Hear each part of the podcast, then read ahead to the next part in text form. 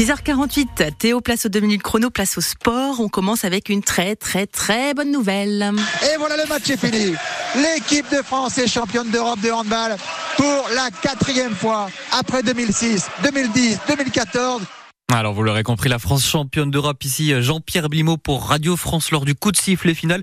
Les Bleus donc sacrés hier soir après un match très serré face au Danemark. Victoire lors des prolongations à 33 à 31. On a eu peur, mais écoutez, à la fin du match, la joie de l'historique des Bleus, Nicolas Karabatic. Je pense que médaille d'or, ça suffit, euh, suffit à elle-même pour euh, pour faire venir les émotions, euh, d'être là, de répondre présent, de gagner avec le maillot bleu, porter ce maillot, faire partie des meilleurs joueurs français, des meilleurs joueurs au monde et, remporter médaille d'or, ça n'a pas de prix. On peut pas décrire les émotions qu'on vit, donc c'est que du bonheur.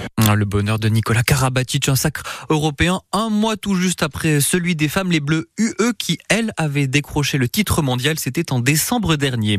Eux aussi ont été exceptionnels hier, les rugbymen de Niort. Ils ont écrasé le leader de National de Salle à 32 à 10. Le Niort RC qui reste néanmoins à la troisième place du classement ce matin. En foot, le PSG tenu en échec hier soir par Brest. Les Parisiens qui menaient pourtant 2-0 à la mi-temps. À Paris reste quand même leader de la Ligue 1 avec 6 points d'avance sur son dauphin, l'OGC Nice. Sur la Coupe d'Afrique des Nations, l'Égypte éliminé, battu hier par la République démocratique du Congo. On suit aujourd'hui toujours sur ses huitièmes de finale Sénégal-Côte d'Ivoire. Et puis, plus près de chez nous, dans notre podcast Bleu Chamois, cette semaine, l'invité n'est autre que Paul Delcroix, le solide gardien nortier.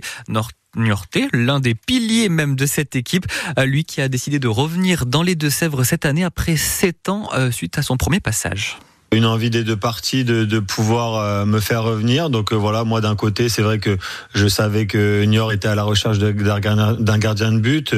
Moi, avec mes très bonnes relations euh, avec Pascal Landé, voilà, on, ça a un peu facilité les choses avec le président. Donc donc voilà. Et puis quand on, on se sent bien quelque part, on a on a on a on a envie d'y retourner. Donc donc voilà, c'était c'était comment dire, c'était c'était une c'était le bon moment pour que pour que je revienne. Et puis bah voilà, je suis je suis très très content d'être revenu et pour en plus ça se passe bien donc euh, donc tout roule. Ah, tout roule Paul Delcroix l'invité du dernier épisode de notre podcast Bleu Chamois interview à réécouter et à écouter en intégralité sur francebleu.fr.